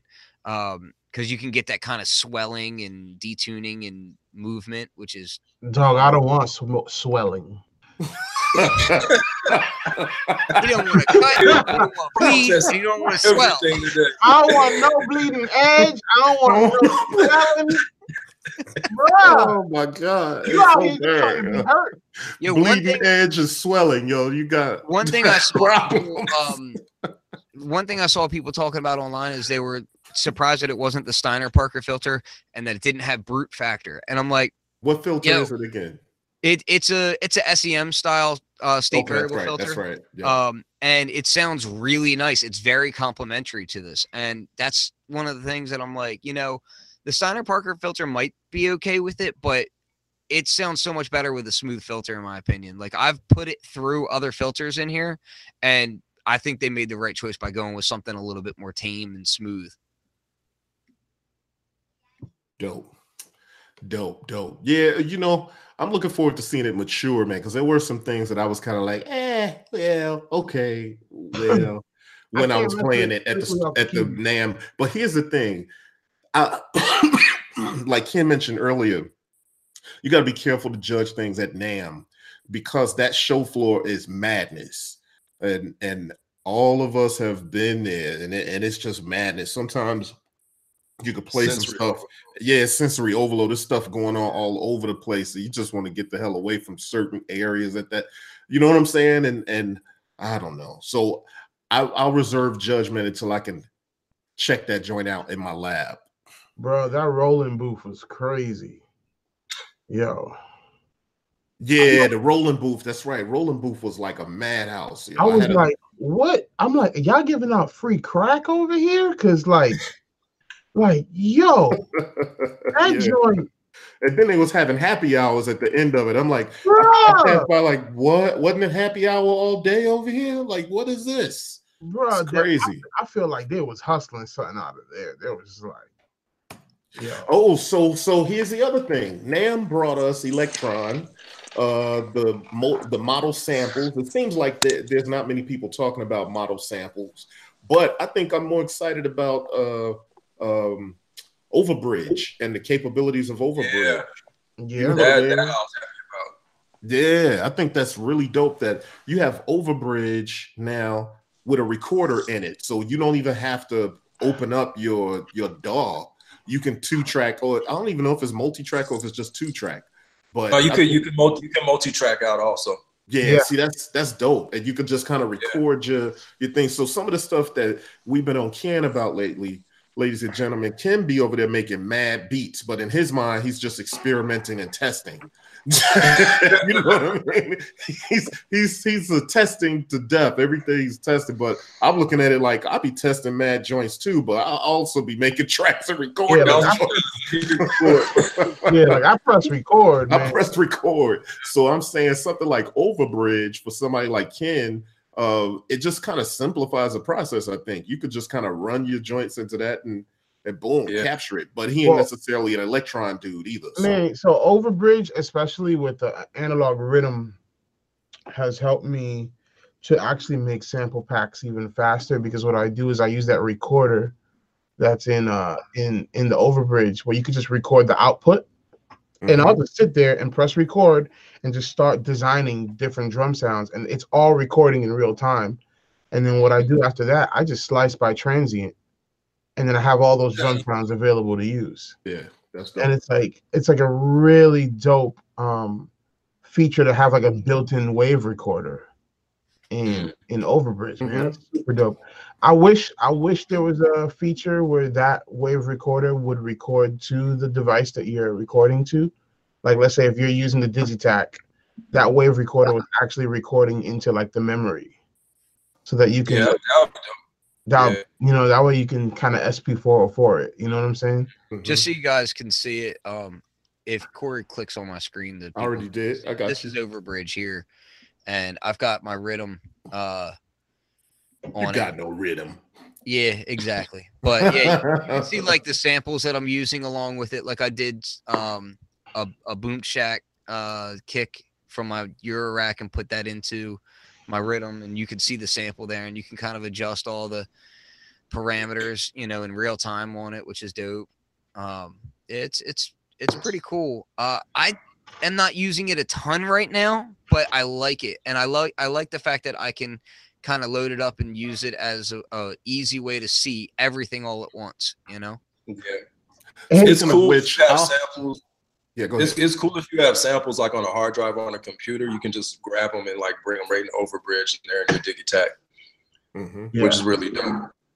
that's That really dope dope. So I haven't been doing too much of that. Um I was under the impression that you still had to use transfer or something. Is that not the case? Yeah, yeah. The I think it's what's it called C6 if I remember right. Oh, yeah, but I'm. I'm saying you, you can you can't do it with Overbridge though, right? Like you can't use the sound browser to just drop samples into it, right? I guess I can. I believe you right? can. I believe Well, you can. let's- I gotta, let's You put it to the should be test. able to. Let me grab a sample. Um, I, I feel like you should be able to just drag and drop them joints on the pads. Like, if not, that need to be a request. Yeah, because I don't think that you necessarily can, but I'm gonna find out. Uh, let me grab. Here's a sample pack I'm working on now. Yeah, see, it doesn't let me just drag it on there. it's because they don't like you I I don't like me. I mean, I don't blame them. Yes, it doesn't let you do it like that. May and maybe it's user error. If anybody in the chat knows otherwise, certainly let us know. I'm gonna I'm gonna check when we get off because I don't have my computer over here. I had to do. I I was doing it the like maybe a few weeks ago, and what I was doing is I was still using transfer to do this. Um, so yeah, I mean, unless somebody knows otherwise, to me that's a that's kind of a miss if it can't. Do I that. feel like that they have transfer, and that's good. But I feel like if they're gonna have a new overbridge, they should have the transfer functionality built into the new overbridge. yeah that should be Exactly. part of overbridge yeah I'm, s- I'm sure it will be because it is still in beta. It is. It's beta. It's Yeah. not. It's not quite prime time yet. And I think there's going to be a lot to that once uh Digitone. How uh, old once- do you think that will be when it's not in beta anymore? Just Well, how's re- my how is what's retirement age? And at that point, will I, will I have a force by then or no? Yo, hold on. Let me let me hold this up. I'm just I, playing. I have all. I still have- really enjoy how, how that rhythm sounds, man. It, it is a really cool sounding piece of kit. So let me hold this up. This is uh my case. I still got my. You know how to use some- that thing? No. Um, that's the whole point. You you shouldn't know how to use anything that you have. Hey, but you know this is this is a trip, yo. So I got this uh, cable with these adapters and stuff. I've been sampling off of my iPhone because I'm lazy, and that just was convenient, and so it works. Um, but yeah, I, I guess I'm kind of thinking about. I'm not sure if I'll keep this guy in there or not. what are you doing you what are you using to do that using the line amp What do you mean? Yeah, no, your iPhone? actually, I'm going straight into the into the the joint. what into reflex Yep, and Reflex Live Loop. oh dope Yeah, so you can see I have uh two patch cables dope and then you know a couple other like a, a Y cable and then I drop it down to. I mean, it literally is a contraption. you know what I'm saying? And that's what I'm using to uh to sample in. Yo, Yo, what's up with what um? What's up with uh Aaron over there? He's like sleepy and bored. Oh man, dude. Yeah, I mean, yo, you guys talking about his computer stuff, man. I don't, I ain't got Hey, Aaron, I, I want to bring some. I want to put Aaron on blast. I want to put Aaron on blast right now, guys. All right, so here's what's going to happen. This is kind of an intervention that's been waiting to happen. Yeah, Aaron. What I want you to do right now, I want you to take a long patch cable. I want you to patch from your make noise into your mutable instrument case. I can't do it, man. I can't do it. yeah, you know what? I love that just because it's so it. it's such a quirky view, but I get it. The I know where he's coming from because the make noise joint is its own thing, and it's beautiful. It sounds good. It's like its own instrument, and he's like, "Yo, that's separate. That ain't even really Eurorack. That's like a synth of its own." you know what Yeah. I'm saying? I can't. I can't be bothered plugging that into my regular Eurorack case. I can't. I can't. I can't. They're next to each other, but I, I can't. I can't do it. I'm on my elite case right now. Um, but yeah, I'm not. I'm not plugging it in there, man. I can't do it. That reminds me, I gotta pick up marbles, man. Oh, yo, let's wait. We haven't talked about the QPAS, man. Oh Um, yeah, that's crazy. How could we not That's talk crazy. about the How can you? I mean, All right, I'm Because gonna get whiskey, and then you guys I start. ordered that. one. Who else ordered one? Who Who else ordered a QPAS? I haven't ordered mine yet, um, because I just picked up a Zadar. Well, I have it in that case right there, and I got to actually a couple videos to do on it because I want to demonstrate some stuff. But I've been playing with it nonstop, like it's been uh, a part of every patch that I've been kind of experimenting with, and I just love. But that that's also why too I'm starting to explore a little more, get to kind of reacquaint myself with ornaments and crimes, so I can modulate the crap out of Yeah. the, the radiate functions and and all the different stuff on there. What's that you holding up, Ken? What is that? Oh, never mind. I'll Yo, you gotta one. put that- you Pass. Oh, the rhythm. Yo, you Yo, better do you put do you that down, think that kid. the, do you think that the rhythm wolf is going to become like the 808 of the future? Like it's gonna be Actually, like you know what? So so we've had this discussion sort of a little bit before, but here the the real one is going to be it'll be the Tomcat if any of them because the Tomcat was done in such a smaller quantity and way mm-hmm. less people seem to know about it. So it'll be some weird indie band in the future that's going to use it and then next thing you know, It'll Steve- blow up. I got to get one. No, I would never But say yo, I I'll gotta trade you get for it. I'm I'm gonna stay away from that. Yo, them joints is like a hundred dollars, man. I just checked And I them. had both of them, and I made Listen, I didn't say it was a fair deal. look, Ken. I'm, I had both of them, and I made some dope ass sample packs out of. Oh, I did too. Dude, And I, did, no I one- did a sample pack And no the, one will the Tomcat. ever know. No one I sampled ever know that 650 it's a Tomcat. sounds out of that thing. Yeah, no one will ever know that it was a Tomcat or or freaking Rhythm Wolf.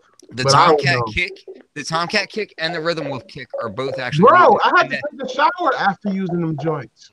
yeah, they're- they're- but but- oh, see, that's not where they fall down. Though they don't fall down by the individual sounds. Where they fall down is when you start using it all together, and then you turn. You know, it, it's just voiced really badly all together. You know what I mean? But individually, they actually do sound really good. A lot of the sounds do. Yeah. okay. Okay. All right. I love it. I love it. It's like Yo, yo, hold on, hold on. Still Yo, yo, yo, yo. Whatever. Bryce, Bryce Yo, Bryce is in the chat. What up, upright? Uh, uprights in the chat. man. Oh shit. I'm but about, he to, didn't put the smiley face after his comment. Is he being mean? I'm about to text him. back. He's just- Um, Yo, yo, Bryce. Bryce gonna come in here like, yo, yo, Ken, can I get that? Because I'm starting to make beats again. Let me get that Rhythm Wolf. Yeah, yeah. Bryce blew up the, the the Marco Polo chat one day. He came in playing new beats, oh, and we was all like, "Whoa, what's going on?" Like, it's Corey, crazy. Corey, yo, Corey, you know what's gonna have to happen, yo? What's I'm gonna up? have, I'm gonna have to challenge Bryce. That's it. I feel like that's gonna have to happen. I'm gonna, the Bryce change. Yeah, I'm gonna, I'm gonna call it right now. If if Steele, Bryce, and Corey all get into it against beats, the end resulting beats are gonna be so sloppy off time that I'm gonna fall out of my chair.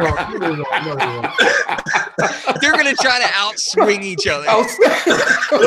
no one can outstop me. That's all I'm saying. oh man, that's Um, I'm Y'all sorry. are That's like the king funny. of like crazy off time it's beats. gonna be like it's a battle of the slop. I'm gonna have like ten Pamela's new workouts in a row, all on slot. Gate delayed to the Oh, 10th yeah. hour. Let me ask you a question. If I chain up 15 Varigates, can I make my gate delay into next week? That's right. You have so many gate delays that the track don't even start till the eighth bar. Yeah, it, Yo, he planning shows now that that when we get there six months from now, he's like, wait, the gate's about to hit. That's the snare. The show don't start. the You know? Snare That's, show up. that's how we got to get Bryce. That's That's how we it. got to get Bryce back, man. We just got to challenge him and be like, "Hey, man, we know you got muscles and stuff, but you ain't on these beats." oh, that's wild. Hey, um, I told Bryce though. Well, I saw him uh, a couple weeks ago. I don't even remember if that was last week or a couple weeks ago, but I told him like, "Yo, you got to come through the studio, man, and just so we could just bang out stuff. Like, just just get in the lab and just try out some gear. Get get him back to a place where he might be leaving here, going to uh to Perfect Circuit. Like, all right, man, I'm headed in the opposite direction now. That's what's up. Hold on, hold on, hold on. I'm getting at him. Yo, so let me ask you something. Uh, with that QPAS, um, Mhm. you've had it for a little while now. Are you finding anything in it that that is like surprising you with it? Like, what about it? Are are you finding that you know i- is a little bit different than you were expecting, or what? Um, you know what? I, I'm, you know, it has a lot of sweet spots, but when you get into the smile pass mode, it's a, it's such a sort of uh weird thing, and it does what I know it could do, what I said it could do. You know, when you have like low pass and high pass kind of going together, but when you're in the smile pass mode, you really only notice. I can't say you only notice it, but the sweet spot for me in smile pass mode is when you're modulating the radiate parameters and so you could really hear like what's happening on either end of the spectrum you know what i mean and also i like the fact that it kind of distorts a little sweetly when you push the uh what's that it's basically it's basically the level but uh when you The kind of push is before the the filter, right? yeah, it's before the filter. Yeah, so when yeah, you yeah. push that, it kind of it kind of distorts real nice and sweet. And uh then there's the uh what is this? I don't even know what this knob is called, but it really is like resonance. But I don't know if it's called resonance. But when you push that up, you kind of get such a sweet ringing, and you can modulate that too. It, it actually is better than I even thought it would be.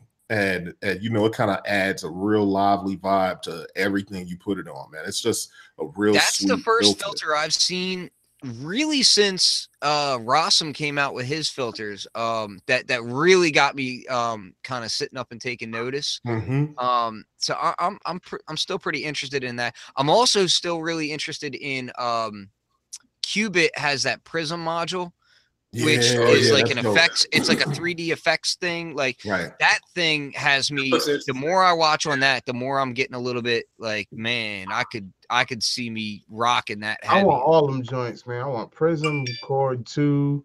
And um, I'll be Or honest, with two, you, bro. Qubit, like aesthetically speaking, I love how their stuff looks.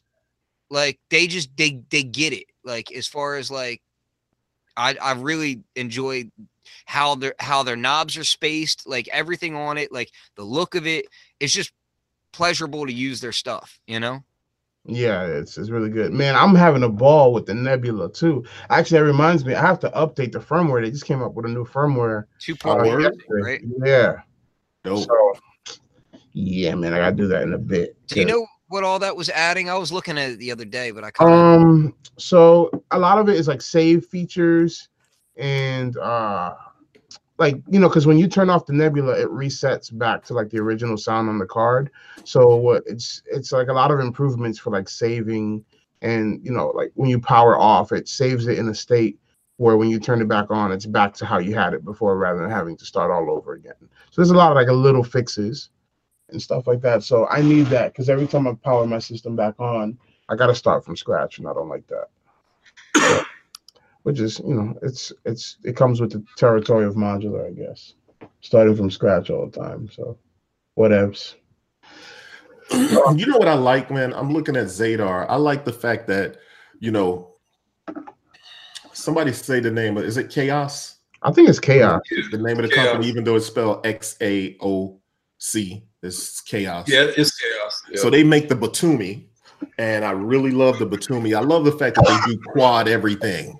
Yeah, you know what I'm saying. And I think Zadar and and the Batumi in a system, like you really getting into some real powerful, dope stuff when you using like I could see those together featuring uh or complementing each other really nicely. Bro, I'm happy I got the Zadar, man, because well, I, man, I stood up last night watching mad videos on it and just like seeing how people were using it in different ways. And man, here's another thing that really bothers me about modular stuff, man. A lot of people use these modules the same way. And then when I'm looking at it and I'm like, no, you could use that in a whole completely different way. Because all the videos I was watching, Same. Using it the same way. And I'm like, Mhm. yo, don't you realize there's mad stuff you could do with this? That's So like, it's something you're saying right there. I did um friend of the show, Fam Bam, uh the Daydream Sound, his episode 20 of the Samplers podcast. I was on that.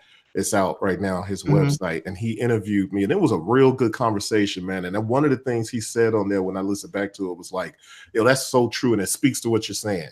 Where nowadays it, you know, there's so much information readily available that you get caught up in groupthink before you realize it. And so people get a tutorial, see a demo, see a review. That's how it's used right there. And everybody only do that with it.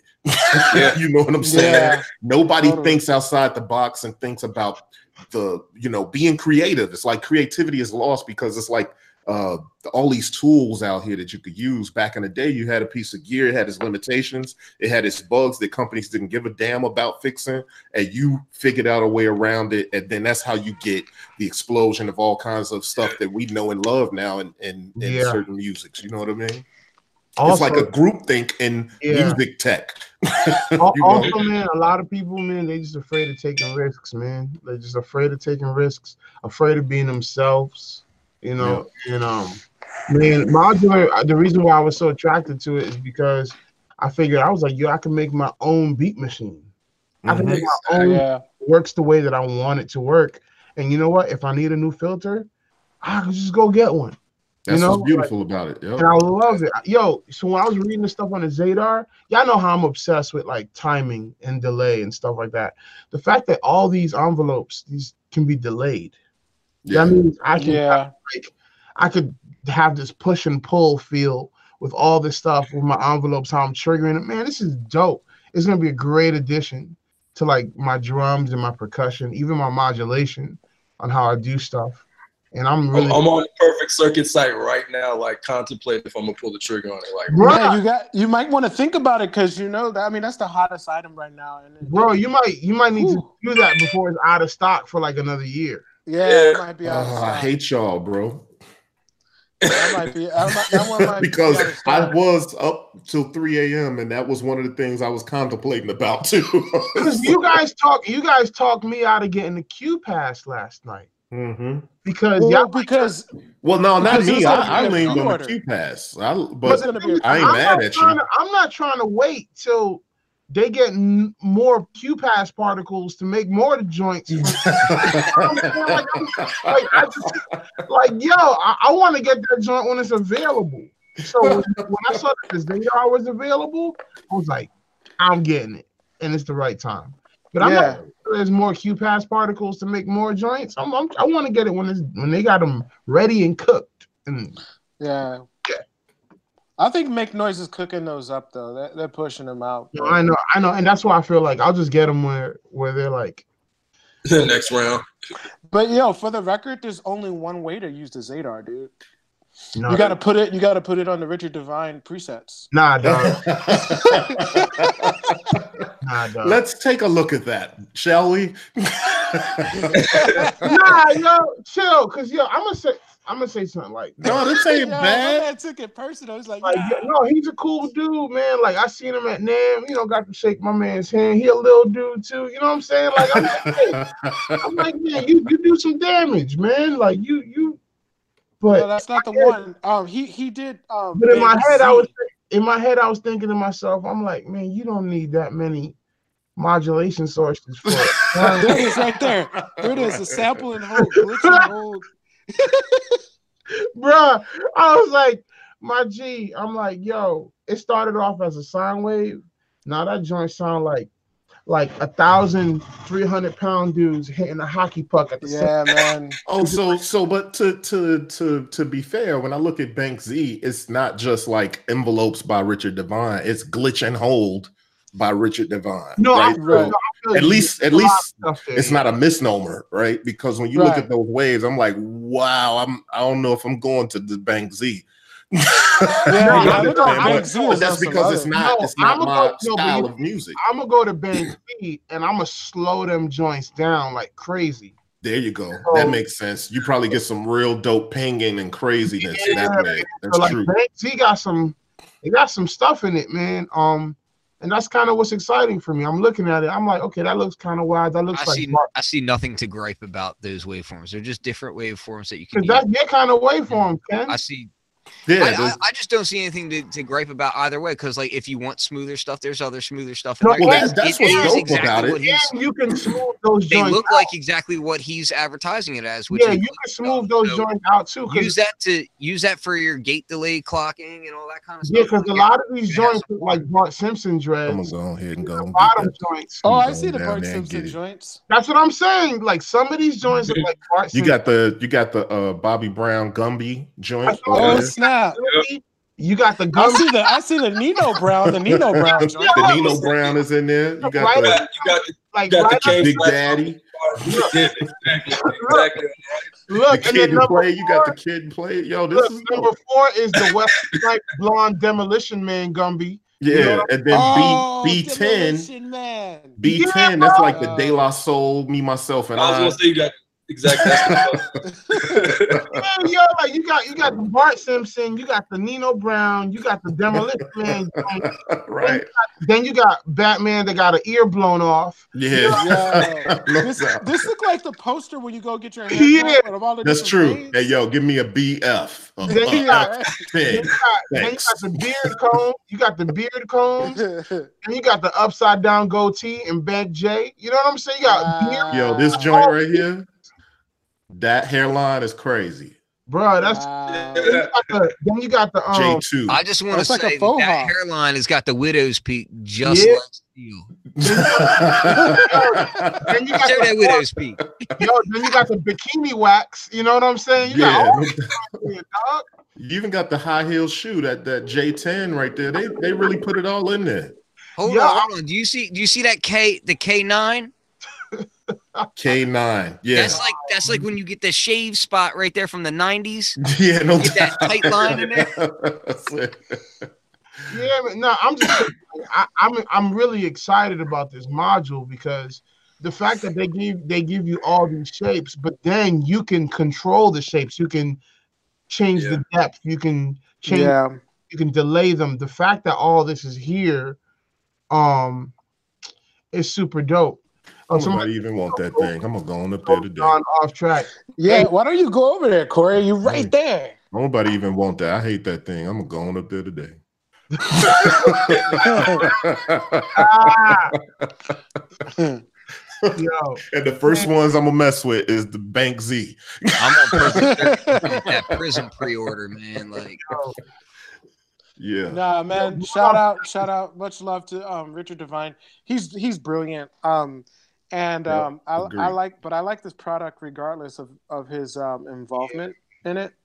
Mhm. Uh I think it's a great product and um but I had to go with the QPAS, so Now I'm gonna get that heat. I'm gonna get that QPAS too, man. yeah. Mm. yeah, for me, for me, it was the fact that I was waiting since October, and and and Damn, like, that's crazy. It's like as soon as you canceled your pre-order, yeah, they came available in stock know, like the next week. that's you That's waited since hilarious. September and then you like, canceled the order and the next I was week. like, I can't take it no more. I can't take it no more. I've been on pre-order since October, and then next week they're like, "Yo, we got a whole shipment." They must have a lot of them because they've been sitting on the um on the site for the last 24 hours. yeah. So I'll be getting mad when I be watching people's Instagram videos and they got them, and I'm like, yo, how, how this cat got a Zadar? Like, who he know? Yeah. yeah. Well, you know, if you if you're on the East Coast, uh, a lot of people were copping them from uh, Control Word. um, in, Yeah. in Brooklyn. So Yeah, yeah, yeah, yeah. No, I feel you. That's right. That's right around for me. That's right around me, man. yeah, man. Word. So yo, man, we we uh we well into this show. We, Hey, we me- all let me just wait in there. real quick Plug something, man. before we get into it. and um, not be swelling. I'm gonna, uh, I'm gonna go ahead and show this thing real quick. Um, so come, uh, hold on, let me share it. what?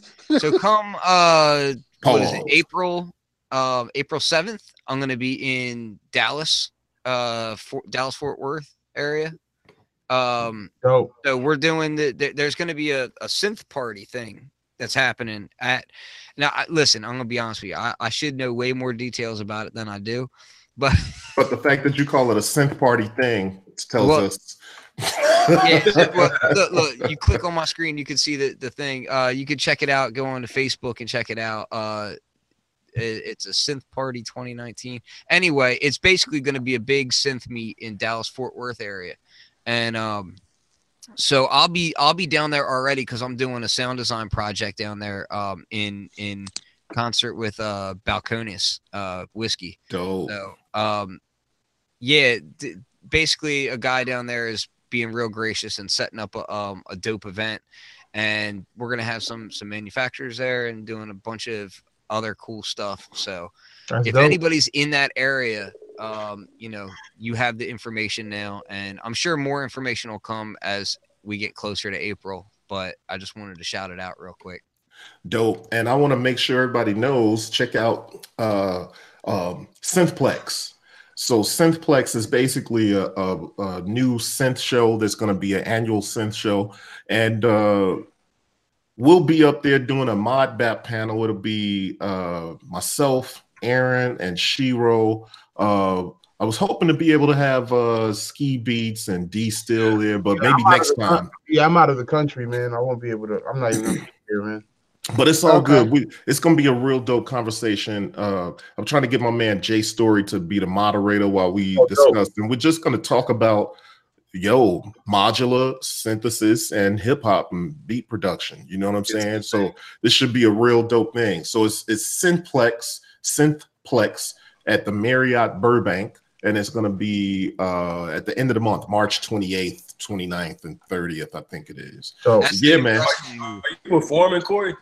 Uh, I'm not performing, but what I'm gonna do is I'm gonna uh I'm gonna, I'm gonna have either the MPC X or the Force with me, and I'm gonna do like a beat deconstruction of of you know a mod bap beat deconstruction dope. while dope. we're talking about it. You know what I mean? So yeah, it should be should be fun. I'm really looking forward to that. This is gonna be real dope. So if you are in the LA area, or you're gonna be in the LA area, or even if you ain't, come to the LA area and, and kick it Yeah. with us at this uh Synthplex joint. We And should, this- get this should we should get Bryce to just intimidate people. Just Yeah, say, Bryce should. Yeah. Bryce, you got to come through. It's not acceptable that you can't or that you won't. You you got to come through. dope. Yeah, it's going to be historic. Um, it- it's going to be really important. Um, and um, I'm performing. I know Shiro's performing. hmm Um, I don't know who. I don't know who else. Is, uh, I'm, I'm surprised you're not going to perform, Corey. But the construction sounds dope too. Yeah, that's what The I want to do, man. Like, yeah. yeah. deconstruction of beat. You know what I mean? I don't know if you all seen. That, that's I dope think- though to show that aspect of it because a lot of people don't get to see that side of it. Yeah, yeah. Yeah. So I'm gonna just have couple couple Cats joints be there. patches, man. They'd be like, join my Patreon and see my patches. Nah, dog, just let me see them joints right now. Yeah, Yeah, no doubt. Join my And Patreon. may- um, modular and the way you know you end up sampling or or pulling stuff out of modular when you look listen to some mod bap beats there's sometimes so much going on so many layers and some things are subtle and some things are not subtle. It's Yeah. tough to tell in your mind what's what and what's happening. So i want to be able to kind of solo things and show you know kind of what's happening you know what i mean Yo, that that's what I love about our Marco Polo group because we're literally on there all day. Like, yo, how you do this? yeah Yeah. like, yo, how you do? Yo, hey man, should I get three of these or like? You know, no doubt. That all- straight up be the question. It'd be like, yo, so I'm thinking about getting two more of these kind. Uh, I'm thinking about trading in these to get this kind of thing. Aaron be like, Aaron be like, hey man, I don't know. You should get- you should get I don't know, man. I don't man. Aaron's Aaron's go-to uh, statement is you already have the tools. yeah, I'm like, yo, come on. Don't buy that. Until Zadar happened, then he was like, everybody go, buy, buy, buy, buy. That's, that's what's up, man. no, Zadar, Zadar is something special, man. But I can't, I can't wait to the Synthplex. Um, I think it's gonna, like I said, I think it's gonna be historic. Um, make sure everybody checks out the podcast. That was really, really amazing. Um, props to you, Corey. Um, you did a great job on that podcast. Oh, word. I'm gonna Um, pull it up just so people can see it. Yeah, big ups, big ups to the Daydream Sound. Um, Yeah. Oh, Don't I got- follow. I got something that's going on. I got something going on uh March 3rd. Um doing a show with DivKid. Um oh boy! That's- yeah, man. Wow. Dope. Yeah. Be uh he's gonna be interviewing me and we're just gonna be talking about some stuff. So it's gonna be pretty cool. I mean I'm pretty excited about that. Yeah, that's, really what's dope. up. Yeah, I yeah. always love being on a in a in a DivKid on DivKid shows and anything like that because he's just a good dude. good dude. He's Yeah. a good dude and also man just full of a wealth of knowledge, man. I, I you know me, I'm just a learner. I just love like asking questions and and and having strategic thinking about stuff. So for me, that's what modular has helped me like do like just ha- kind of have like um a different way of thinking with music, man. So Yeah, certainly. It it. stretches your creativity. I love that. Oh yeah, it. That's Yeah. that's really what I really love about it. But hey, just so you guys know, this is the the interview that I did. Definitely anybody that's checking Oh. out the show right now that checks out the show later, uh check out this, go to the Daydream Sound and click on the Samplers podcast. I'm episode 20. And it's a it's a it was just a good conversation, man. And and uh um you know, you get a chance to kind of learn a little bit about sort of why I do what I do and why we all kind of do what we do and what where the passion uh kind of junction of that stuff is. So yeah, check that out. Anybody else got anything they want to plug on the way out? Next Um, summit show's coming. Rob The Temp what? Summit shows coming when? um should be in the next couple weeks, like week or two. It's gonna be uh Rob Papen. oh, Oh, dope. dope. Oh, okay. Nice. Okay.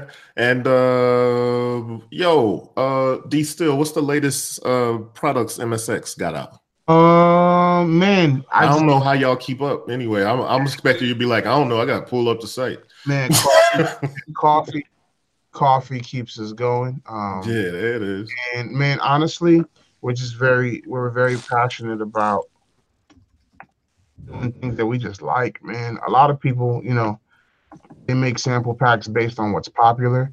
We don't care about that stuff. We're just like, no, we want to make stuff that we're doing at the moment that we're excited about. Um, me and Simp uh, and JK, we just talking about SPs and just the vibe and how all that stuff works. And we, we just make let's make some SP drums. So what we did is we just recorded live drums and um, processed it in our you know in our way that we do, and then just made them hit hard. You can check out the demo video um, that I did for that joint. Um, and it's it's really really really dope. So Yeah, that's the, demo is nuts, yo. yeah, that's the latest kit we put out. Drums from the SP4, drums out the SP404, um, and it's all original. You know what I'm saying? Like it's just stuff that no recycled sounds. We we every we record audio. You know what I'm saying? Like that's something that's Right. stuff that we do. Um, so yeah, man, that's the latest joint, and come see us at msxaudio.com. If you need samples, if you need inspiration, if you need something that that'll just give you that kick, literally, Yeah. no doubt. it'll be super dope. You know what I'm saying? Word up. And Shiro, what you got going on, man? Well, as we get out of here. Um, I guess check out the Patch CV film at at um, patchcv.com. Dope. Um, second episode featuring myself and a bunch of other dope artists. Oh, wh- And where's that at? Oh, um, patchcv.com. dope. I'm gonna check that out today. Yeah, I saw I saw your contribution, Shiro. Very impressive. I loved it. Um, but I, I haven't heard the I haven't heard the record though. I haven't heard the um the compilation. Yeah, they Oh, just they just dropped the second one. I think like last week. Yeah, I saw I saw that Nerd Audio had like the cassette and the vinyl. Um, Mhm. But um, are you gonna are you gonna have any of that for sale at the Synth- Synthplex? Um, I'll I'll hit them up and see. I, they might be there. I'm not sure. I'm gonna hit them up and see if they're gonna participate. If not, I'll see if we can rep, represent them. And Or- Yeah, I saw. Um, I saw you also had Digitone presets, man. Oh yeah, the Yeah, mod yeah, that that's better Digitone than- preset. That's ill. the ModBap one is coming out in about should be out in like a week. Dope, dope. Dope. Shiro, I what's your I'll- YouTube? I'll get one out. My YouTube is on Vulture Controller TV. Dope. Word. My man. And what were you just showing, Ken? You was showing the patch CV? Yeah, yeah. I was just showing that patch CV, but uh, then, Word. you know, I navigated away because I'm not a good person. so, so do we get everybody? Because we're gonna be out, and we know Ken Uh, ain't a good yeah, person, man, so that's um, not news. yo, I'm gonna have my new I'm gonna have my new record um at the Synthplex. So come check me. Dope, um, dope, I'm gonna have my, my new joint. I, I I only pressed uh Yo, Aaron, show that again. Show that again. Oh oh oh this joint.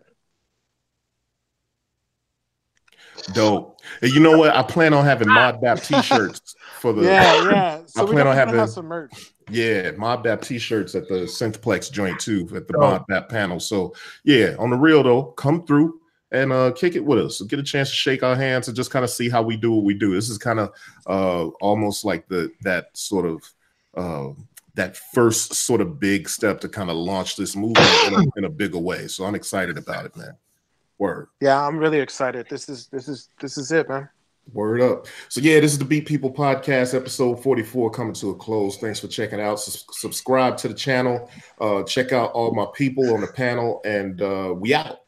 Dope. Peace. Peace.